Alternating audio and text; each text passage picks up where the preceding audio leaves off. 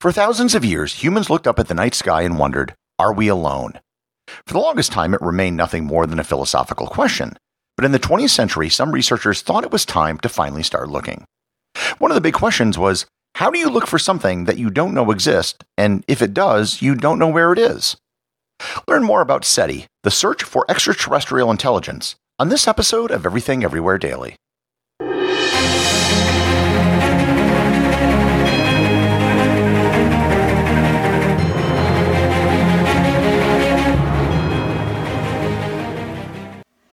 This episode is sponsored by ButcherBox. Summer is right around the corner, and that means cookouts. No matter what your preferred food is for a cookout or a barbecue, ButcherBox can help you make it the best. If you want to serve up some hamburgers, ButcherBox has grass-fed ground beef to make the perfect smash burger. Want to cook up some steaks? Well, ButcherBox has that too, with some of the best cuts of steak such as New York strip, ribeye, and filet mignon. Do you like grilled chicken? Well, ButcherBox has some of the best pasture-raised chicken that you will find anywhere. And if you really want to wow people at your next cookout, you can try grilling some of their wild caught salmon on a cedar plank. Sign up at butcherbox.com slash daily and get a special deal. ButcherBox is offering my listeners a free for a year offer plus an additional $20 off. You can choose salmon, chicken breasts, or steak tips free in every order for a year. Sign up today at butcherbox.com slash daily and use code DAILY to choose your free for a year offer, plus get $20 off your first order. This episode is sponsored by Harry's Razors. I want to tell you a quick story. Several years ago, I was a podcast listener just like you, and I was listening to one of my favorite history podcasts. One of the ads on the show was for a company called Harry's Razors. I was extremely dissatisfied with the razors I was using at the time, so I figured I'd give these Harry's razors a try. And it was a great decision, and I have been a customer of Harry's razors ever since. I use Harry's razors at home, and I've taken them with me on trips around the world. Not only does Harry's razors provide a smooth shave, but they do so at a much lower price than their competitors. Which, if you've checked out the price of razor blades lately at the store, that is not something to sneeze at. Don't settle for the status quo. You can blaze your own trail with Harry's. Get started with a $13 trial set for just $3 at harrys.com slash everything.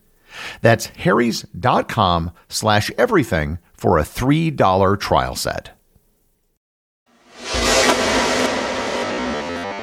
The idea that there might be other intelligent life forms in the universe is actually a pretty old one. We have writings from philosophers going back at least 2,000 years who have pondered the idea. The Greek thinker Democritus in the late 5th century BC pondered the idea of a plurality of worlds. St. Augustine referenced Epicurus in his idea that there may be many worlds, quote, throughout the boundless immensity of space. The Islamic scholar Muhammad al-Baqir wrote in the early 8th century, quote, Maybe you see that God created only this single world, and that God did not create humans beside you. Well, I swear by God that God created thousands and thousands of worlds, and thousands and thousands of humankind. When the telescope was invented, it allowed astronomers to see some of the worlds beyond our own, and it only added credibility to the idea that there might be someone else out there. Many noted intellectuals of the time considered, if not advocated, the idea of worlds beyond our own, including Johannes Kepler, Benjamin Franklin, John Locke, and William Herschel. In the 19th century, the French astronomer Camille Flammarion wrote a popular book titled The Plurality of Habitable Worlds. And it was an extremely popular book that went through 33 editions in just 20 years. Flammarion was probably the first person to propose that aliens would be very different from life forms found on Earth. All of these ideas were just that, however ideas. They really couldn't be proven or disproven. It's sort of like pondering if we're living in a simulation or someone else's dream. Things began to change at the very end of the 19th century and the beginning of the 20th century. The discovery which changed people's thinking was radio waves. Nikolai Tesla proposed that his wireless electrical transmission system could be used to communicate with people on Mars. Tesla got something right and something wrong. It was possible to communicate with Mars using electromagnetic waves. However, there were no Martians. Tesla was far from alone in thinking that there might be life on Mars. Around the same time, the astronomer Percival Lowell announced that he had discovered canals on the surface of Mars. Lowell spent a great deal of time observing Mars and created sketches based on his observations, which showed lines on the surface. He interpreted these lines to be a vast system of canals on the planet that were created by an intelligent civilization. He wrote several popular books on the subject and was largely responsible for the idea that there were intelligent Martians. However, as telescopes improved, no one else could find his canals. His ideas were never really taken seriously in scientific circles, even if they did circulate for years in the popular culture.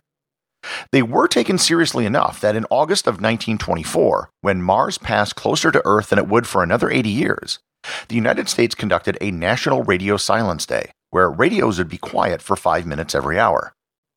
Several groups, including the U.S. Naval Observatory, turned their antennas towards Mars to try to hear a signal. Needless to say, they heard nothing.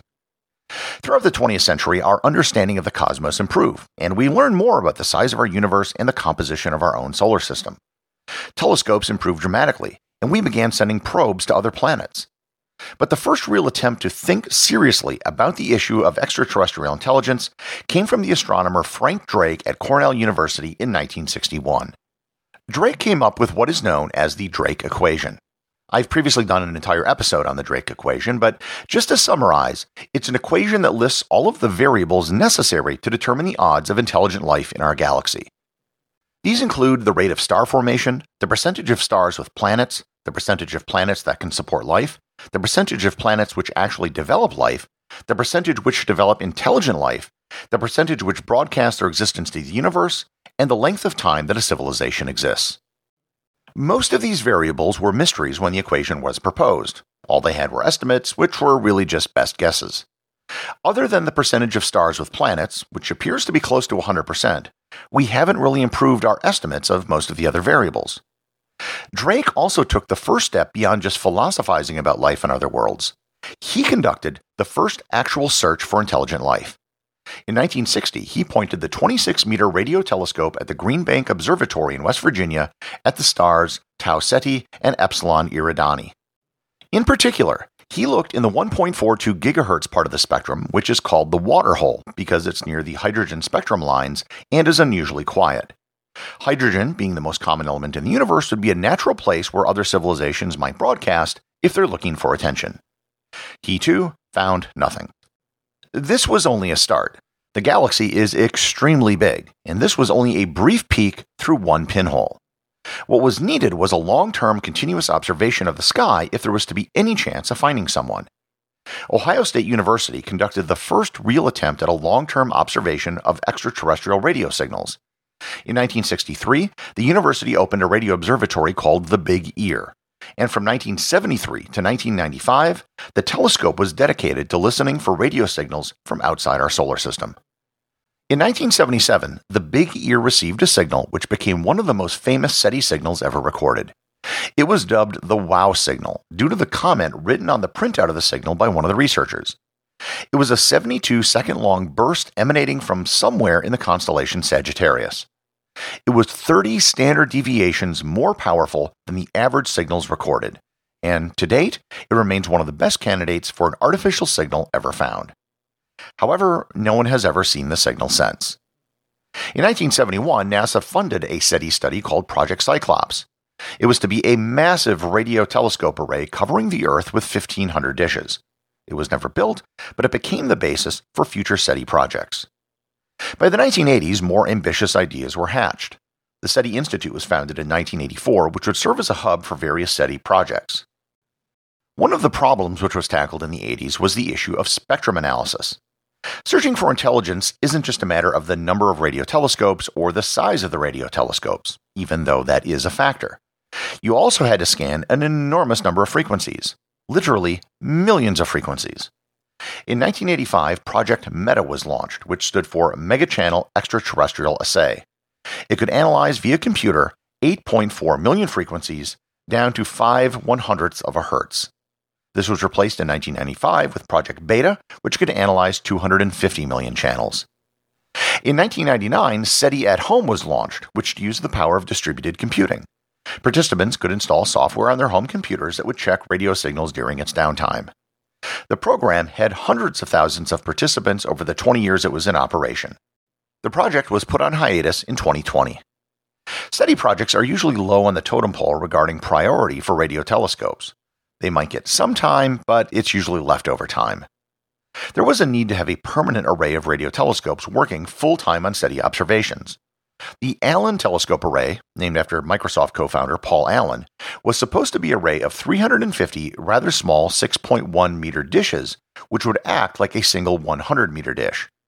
Unfortunately, only 42 dishes were ever constructed, and it has limited operation due to funding shortfalls. Here, I really want to stress the difficulty of the entire SETI initiative.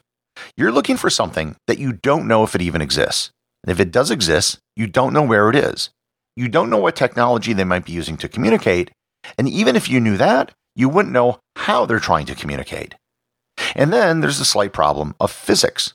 The inverse square law says that a signal's power is only a fourth as strong when you double the distance from something, or a ninth as strong when there's three times the distance. Over the vast distances of intergalactic space, radio waves become really, really weak. Oh, and then there's also the small problem of the speed of light.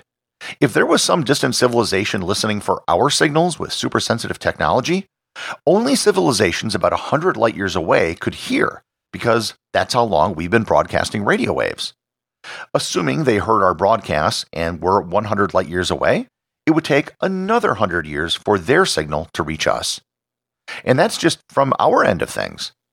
If some advanced extraterrestrial civilization wanted to send a signal out to some other civilization, it would require a tremendous amount of energy.